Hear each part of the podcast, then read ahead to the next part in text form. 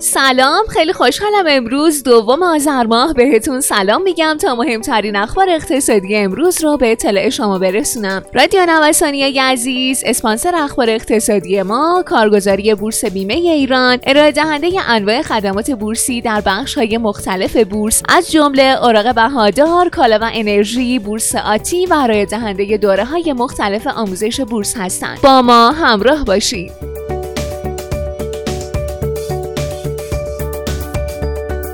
هفتمین صعود متوالی شاخص بورس هم ثبت شد و در اولین روز آذر ماه نماگر سهام با رشد 1.6 درصدی به محدوده 1 میلیون و 366 هزار واحدی صعود کرد. در این بین تقابل سنگین بین خریداران و فروشندگان ارزش معاملات خرد این بازار رو به اوج سه خودش رسونده. در وضعیت فعلی علاوه بر جذابیت قیمتها بهبود عملکرد بازارهای جهانی به عنوان محرک جدی شرکتها مطرحه.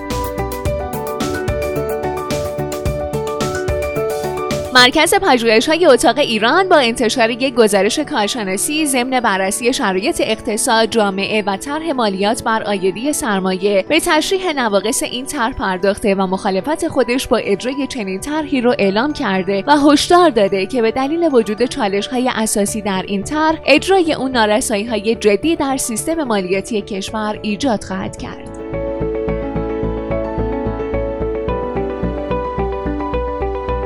هفته پیش رو با کاهش قیمت ها در بازار آهن آغاز شد. به گونه ای که شمش فولاد از سوی برخ خصوصی ها از جمله کیمیا با افت 200 تومانی در هر کیلو مواجه شد. در مبادلات روز شنبه اول آذر ماه جاری مقاطع از سوی فولاد خراسان بدون تغییر قیمت عرضه شد. هفته افزایشی برای قیمت آتی محصولات کشاورزی. قیمت ها در معاملات آتی محصولات کشاورزی در بورس کالا در هفته گذشته رشد را تجربه کرد. اگرچه این روند سعودی در روز قبل به سمت تعدیل نرخ متمایل شد. در جریان معاملات هفته پایانی آبان ماه امسال تعداد 315153 قرارداد آتی بر پایه دارایی های پایه زعفران نگین و پوشال پسته و زیره سبز در هفت سررسید فعال منعقد شد تا رشد 7 و 14 درصدی حجم و ارزش معاملات هفتگی در این بازار به ثبت برسه.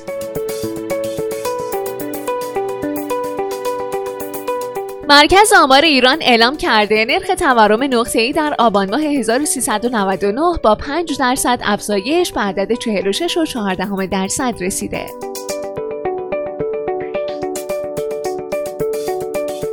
عقب نشینی تقاضا در بازار اوراق مسکن. اوراق تحصیلات مسکن دیماه 97 معاملات اولین روز آذر ماه رو با افت 3.14 درصدی به پایان رسوند و مجددا به کانال 70 هزار تومانی وارد شد. تغییر جهت انتظارات تورمی و عقب نشینی قیمت ها در بازار مسکن مهمترین دلیل کاهش اقبال به اوراق تسهیلات مسکن عنوان میشه.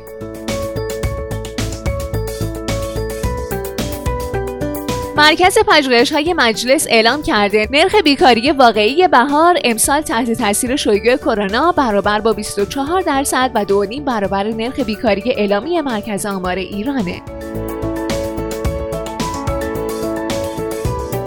سویفت اعلام کرده برای اولین بار در 8 سال گذشته میزان تراکنش های بانکی با یورو از دلار پیشی گرفت. طبق گزارش بلومبرگ داده های سویفت که تراکنش های بین المللی بیش از 11 هزار بانک و مؤسسه مالی رو در بیش از 200 کشور جهان به عهده داره نشون داد که ماه گذشته یورو بیشترین کاربرد رو داشته. به دنبال یورو، دلار و سپس پوند انگلیس و به دنبال اون ین ژاپن قرار گرفتن. پنجمین ارز پرکاربرد جهان دلار کانادا شده که یوان چین رو به جایگاه ششم فرستاد.